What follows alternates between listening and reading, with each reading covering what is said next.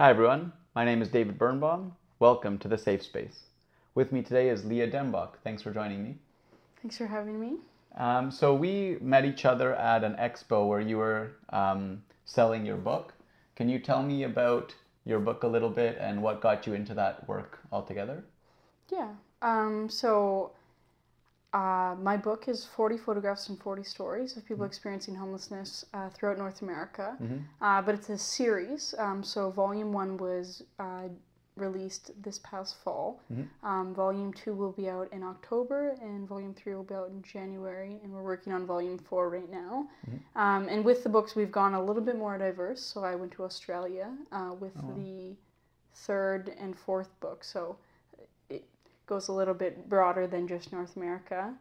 And uh, with the go- with the book, um, I have two goals. Uh, Yeah. The first is to humanize people experiencing homelessness, because so often they're sort of seen as subhuman individuals in society. Yeah. And secondly, trying to spotlight on the problem of homelessness, because Mhm. it's definitely a very serious problem in Canada. Yeah. Uh, for example, I believe on every given year, there's about a quarter of a million men, women, and children that have nowhere to call home. So Oh, wow. It's not a little problem to say the Yeah. least. And what kind of led you to be interested in this line of work and like and focusing on people experiencing homelessness? um, so my mom was homeless as a child. Um, she was found wandering the streets of Calcutta, India, at the age of three, and brought to Mother Teresa's orphanage, where she was uh, raised until the age of five when she was adopted to Ontario. Um, so um, that's not the predominant reason I began to photograph people experiencing homelessness, but I definitely think that it has contributed, uh, though possibly only on a subconscious level. Um, and also the work of Mother Teresa as well, because I grew up knowing not only my mom's story, but um, the work Mother Teresa was doing. And if it hadn't have been for Mother Teresa, like I wouldn't be alive. Yeah. So, um, I think yeah, that's definitely contributed. But the root reason uh, I began is I was photographing the elderly um, in my community, trying to build my portfolio of portraiture um, when I was fifteen. Yeah. And um, my dad, it, it didn't work out just because we had to get the permission from the children of each individual, and it became like quite problematic to do so.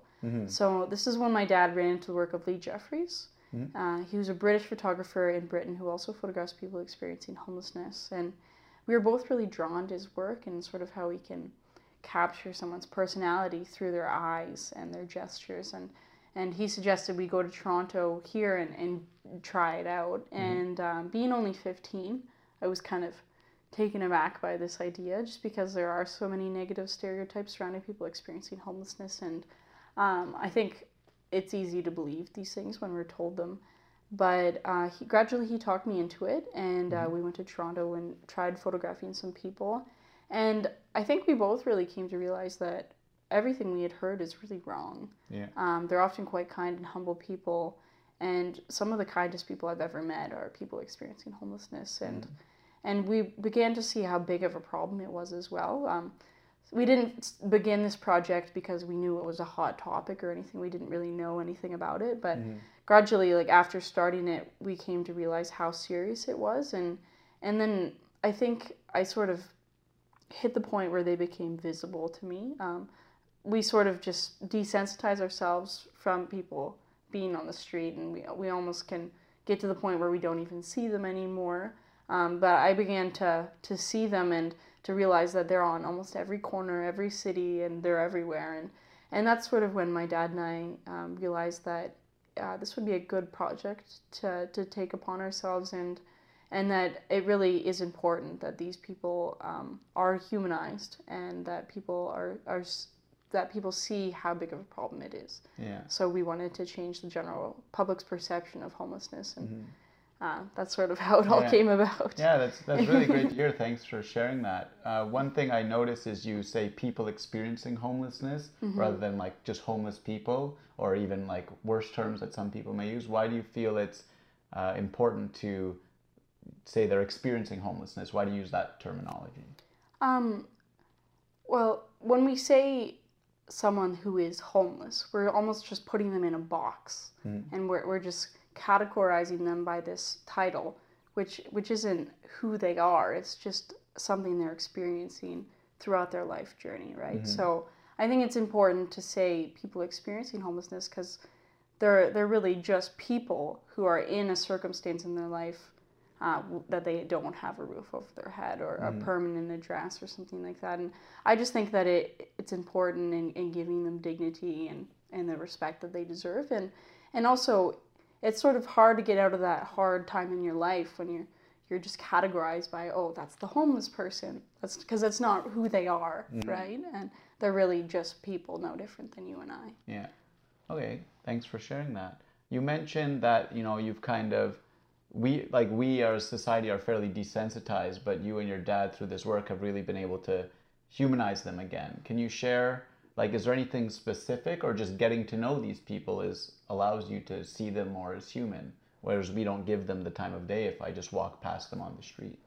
Um, yeah, I think that's a big part of it. Uh, for example, when you're just passing these people on the street and you people just have this I don't know, humanity as a whole just seems to judge each other. It just seems to be something that we all do. And I feel like when you're walking by someone on the street, um, when you don't really know exactly their situation or the reality of homelessness, people tend to just think, oh, they're, they're lazy, they're drug addicts, uh, they're dirty, they're bad people, they chose to be there. There's so many of these things that society tells us to think. And um, but I think that really getting to talk to these people is what changed our perception because when you when you hear their stories, um, you come to realize that they're not lazy, they're not drug addicts, they didn't choose to be there. In reality, they're they're no different than any of us. Um, they've just fallen into a, a matter of circumstance in their life. They had lack of support, and and they're in that situation. And um, and often that like i said they're quite kind and humble people it's just no one takes the time to realize these things because we just Yeah. walk on by and and just don't even talk to them at all. So i think that's a big part of it in changing people's perception is um, that people realize that it's important to, to make eye contact and to say hello and to, to treat them like human beings. I think that's a really big part of it. Yeah, definitely. And do you think there's like through your work that I've read your volume one and like it the stories are so powerful, like maybe more than the photos, even though the photos capture their humanity so well. Um, how do we or what would you recommend in trying to get the average person to care a little more? Is it through reading like looking at your work or like trying to give people the time of day on the street? How do we you know, how do I start to make a difference in, in changing this? Um, I, I think reading the book uh, would be a, a great first step um, in order to, to sort of get past that, that spot that some people are in of not seeing these people as human and not realizing that they have a story um, and often a very tragic story that led them to being on the street.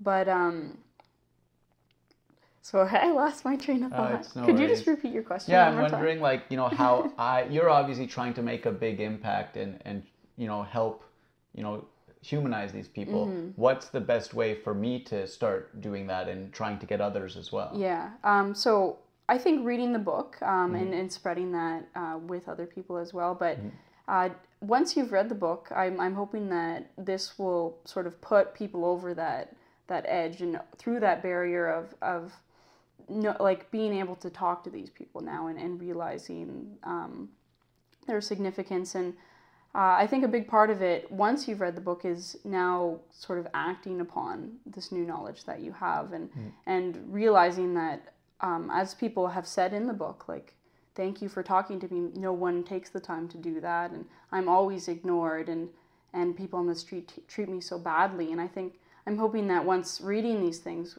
uh, society will sort of realize that we can't treat them like this anymore, and and that uh, members of society will now stop. Um, make eye contact, start a conversation, and and even if you don't have time to have a conversation, just making eye contact or or just acknowledging that they're there. Because often, as horrible as it is, people seem to almost go to the other side of the road and do everything they can to ignore that individual.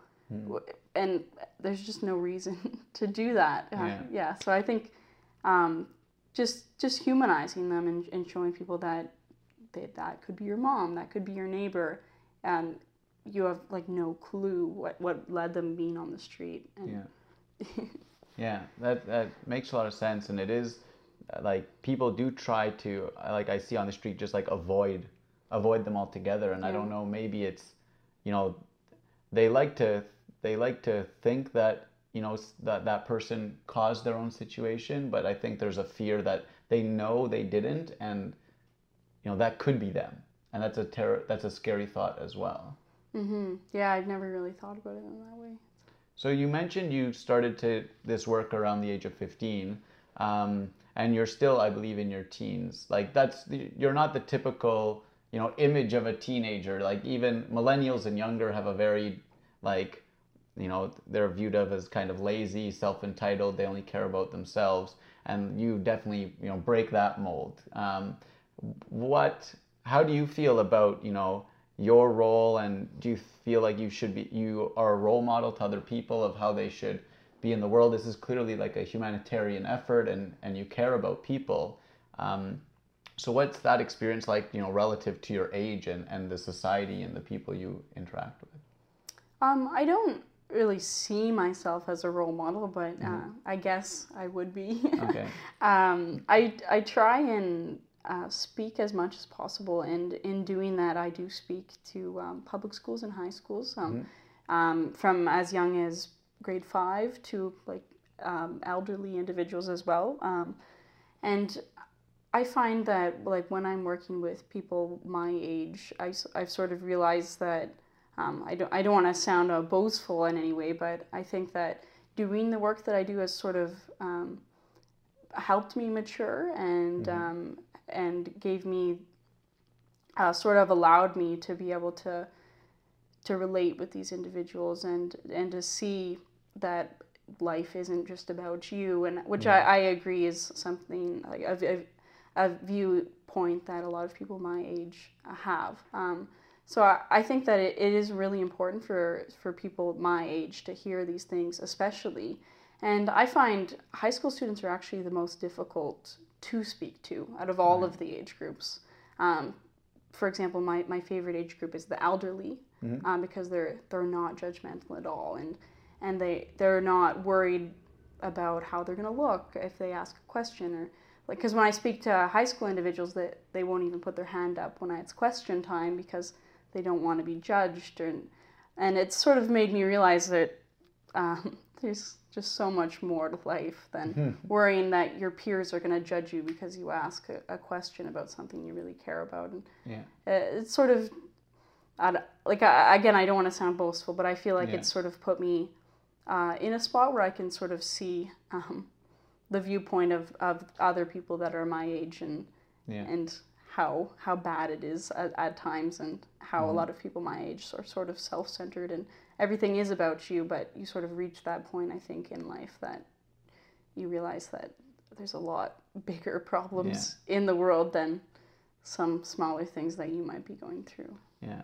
And how do, how do you think we can, you know, try and change that? You know, how, reach more of these people because that's kind of what I'm trying to do a bit as well is to show, you know, there are there are a lot of things to worry about, not just yourself, and you're doing that work. How do we reach more people? How do how do we turn that light bulb on for them?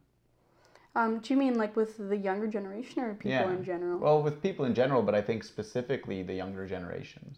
Um, I would just say targeting schools, because that's sort of where all the young people are in, in the same spot at the same time, which would be a good spot um, to start. And I've even found um, through my work of speaking to, to schools, because I've spoken to several um, public schools and high schools now, and and um, it is really well received uh, when I speak. Um, like I said, they, they may not ask questions, but when they do, you can really tell that um, they are paying attention and, and that these things um, really do matter to them. And I think that when they're shown um, shown my work, it, it makes them realize, um, like I was saying before, like the world isn't all about them and that, that there are bigger problems. And once they're shown these things, they're, they're able to realize that and internalize it. And I, I have had young people say, like, I'm not going to see people on the street the same anymore after seeing your work. And, and now I'm encouraged to go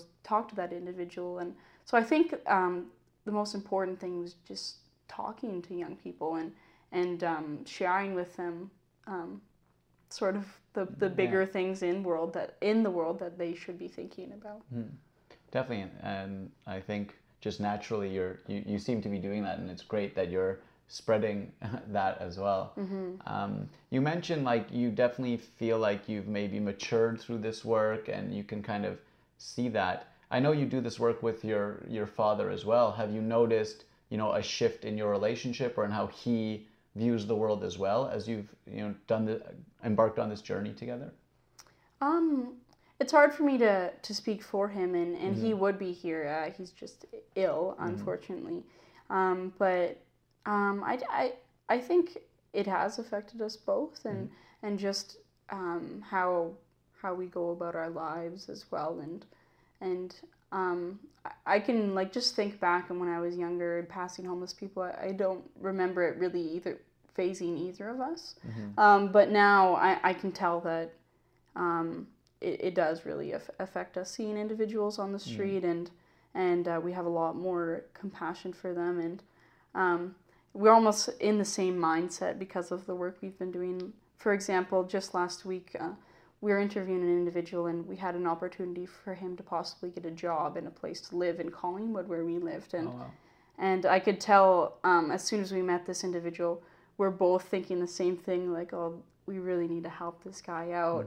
And then as soon as he said the shelter's kicking him out that night, I could tell that we're both thinking, oh, we got to take this guy home and let, let him stay at our house tonight. And um, so it's not something we've really um, talked about, um, but I can sort of just tell that it, it is affecting us both. And um, speaking from my own standpoint, uh, it, it, it definitely has had a huge impact on me. Um, like when I see an individual on the street, uh, it's hard not just to, to cry, honestly, mm-hmm. because uh, I can't help but think about their life and what they have to go through each day and mm-hmm. and that they have a story and it's often a very tragic story, Yeah. which is very sad. But Yeah. Do you ever find it slightly overwhelming the work you do? Um, because I know even after reading your book and thinking a lot about it, like I can see these people and, and really see them, but it is a lot, right? Especially in Toronto, there's a lot of homeless people. How do you kind of still allow yourself to be a little desensitized, or it, it could overwhelm you to try and take on all of these people's stories?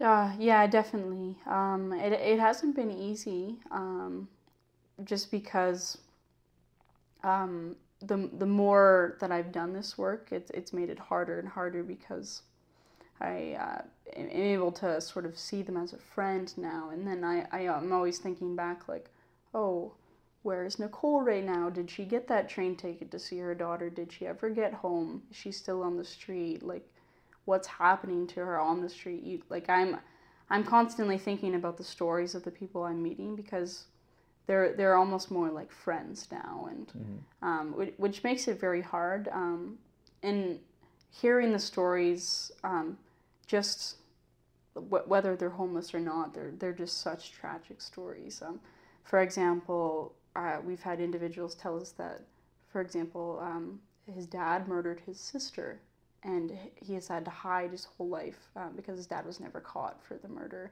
Or um, we've had two individuals where their child was hit by a car and their wife commits suicide. Or we've had several individuals tell us that they were molested as a child and, and just stuff like that. And um, whether them being homeless or not, it's just really hard to, to hear these things and, and to know that they're confiding in you. Um, Yeah. That there's the reality of their story and and it's now like my job to to share this um, like they wanted and for people to realize the reality of what put them on the street. Um, so it is very difficult. Uh, it is hard to sleep at night um, sometimes, like thinking about these people and and where they are, what they're doing, like what's happening to them, and uh, it never really goes away. Uh, for example, just driving here today, going over the Gardiner Expressway, I can't help but think that Dexter is under the Gardiner Expressway in his tent, and like how's he doing? Because I know he lives there, and it's just stuff like that. Or when I go by uh, the Eaton Center, I can't help but think, but where's Leslie McLovin? They're usually on the corner. Is he okay? Like, has something happened to them? And Yeah. just stuff like that. Um, Um, so it is very difficult, but I think the only way um, that I have been able to sort of continue the work I do um, without letting it um, affect me too too hard is knowing that I am doing everything I can do to help these people. And Mm-hmm. um, not only are we donating 100% of the money that we make um, back to homeless shelters, but we're also doing everything we can to change the general public's perception of homelessness to hopefully one day end homelessness is, is our, our goal. And it, it might be a lifelong um, task for us to, to even get near ending homelessness, but um, I, I think it is possible once Yeah. once that we uh, we realize like if everybody in society realize the reality of it, I, it's just a matter of time of having oh these people have extra bedrooms, take them in, and homelessness could be ended in, in a day, or just building a, a skyscraper that was all affordable housing units as opposed to skyrocketing prices that no one can afford that is in anything below the middle class or Yeah. or even the middle class like I, I can't even afford a place and Mm-hmm. and I thought I was doing okay so um yeah uh, Yeah. yeah. so yeah really just knowing that I am doing what I can has been the only way to sort of Mm-hmm. continue Yeah. Well, no, and that's it's good, and I like I think I very much appreciate the work you're doing. I think a lot of people do, not just the people experiencing homelessness, but other people as well. So thank you for that. Um, as you move forward now, you say you know this is you know something you want to continue working on, but do you know you know what in what veins you plan on working on it next? You say you have a couple more books coming out, so I'd love to hear about kind of what your next steps are and also you know what you're hoping to develop more in yourself to help this mission Um, so in terms of next steps, um, like I said, we are continuing this series. Um, We're working on book four right now. I'm not sure exactly to what volume we are going to go to, but we are going to continue uh, what we're doing as much as we can. And uh, ideally, I would love to do it around the world, but uh, that would mean I would need a lot of funding to Yeah. do so. Um, but um, really doing this work has made me realize that I can use my talent, uh, photography, um, not just as a career um, or to benefit myself, but I've come to realize that um, through an image you can really change the world Hmm. um, on a on a larger scale, but and and changing the general public's perception, and that's sort of encouraged me that that's kind of what I want to do for the rest of my life is hmm. to sort of shine a spotlight on problems that people aren't seeing hmm. and and help people bring their stories to the light of the general public and and have things exposed that shouldn't be going on in our society like it just makes no sense that we're having to humanize humans yeah and that we're having people begging on the street when we live in one of the richest nations in the world. It just makes no sense whatsoever. And I think once light is shed on it enough, I think that hopefully it, it will change. Um, and what was the second part of your question? Sorry. about uh, you know personal growth as well right like you say you've grown quite a lot through this work is there anything you know you can't ever predict what that might look like but is there anything you're hoping to continue to gain? Um, I'm just hoping to just sort of grow in in my empathy towards people and and um, yeah, it is hard to predict where where um, I will go um, in my growth, but I do believe that um, there's a lot to go from me as I am to sort of the the mindset of someone like Mother Teresa, and um, but I think that is something that I would potentially strive to even get close to is yeah. is being so selfless um, that like you don't even think about yourself anymore and your life is just based on helping those around you. I, I would like to get to that point. I, I still know I am a little bit selfish so yeah. I'm tr- trying to get to that point. point and um, back to what we were talking about before actually. Um, I, I am thinking of some other projects in the future um, that of, of things that sort of need light shed on them and I think some of those topics would be uh, like immigration um, and refugees um, with images and stories as well as and um, um, Native Indian youth as well. I think that's definitely a story that uh, that should be told and um, those are just maybe potential topics I might cover in the future, but we'll, see Yeah. where where the homeless project goes for now. No, thanks for thanks for sharing those with us. Um, we only have a few minutes left, so I kind of want to shift gears a little bit. I'm, you know, what I find quite interesting is how politics plays a role in all of this. And obviously, you know, to eradicate homelessness, a lot of people would view politics as an important thing, like the policies around there. Do you think it's most important to get like people on board through the work, humanizing, or also like is there something to be said for like trying to work with government and like what role they play?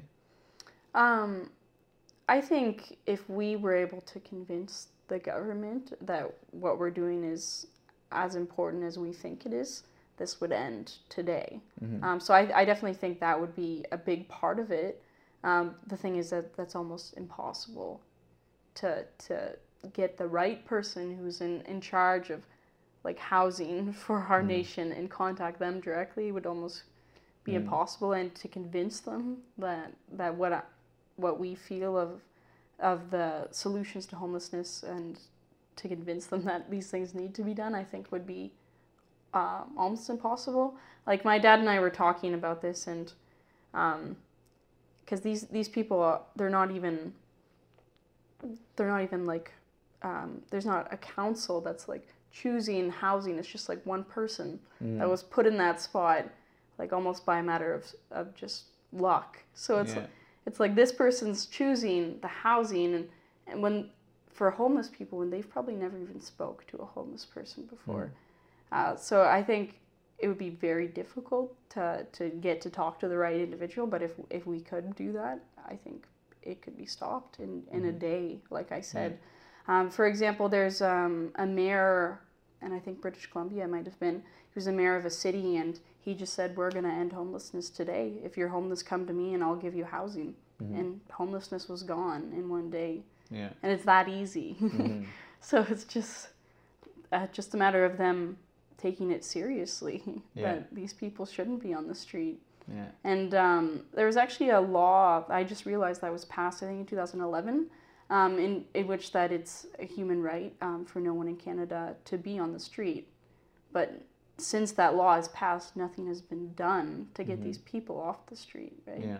so it, by law there shouldn't be homelessness but Mhm. it's just no one takes it seriously enough that we actually need to step up and do something about it Yeah. Well, and I think that's uh, that's why I do think the type of re- work you're doing is so important because you know it's unfortunate the politicians don't just do these things, and it's it's getting people to demand it. And I think you know this first step is for s- people to see people experiencing homelessness as that, as people, yeah um, which is you know so important. Um, well, I want to thank you for coming on and sharing all of this with us. I really do appreciate it. Um, and I want to thank all of you for tuning in.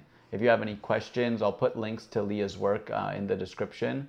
Um, but definitely check out her work, it's fantastic. So thank you for tuning in. Be sure to subscribe on YouTube and tune in next time to The Safe Space.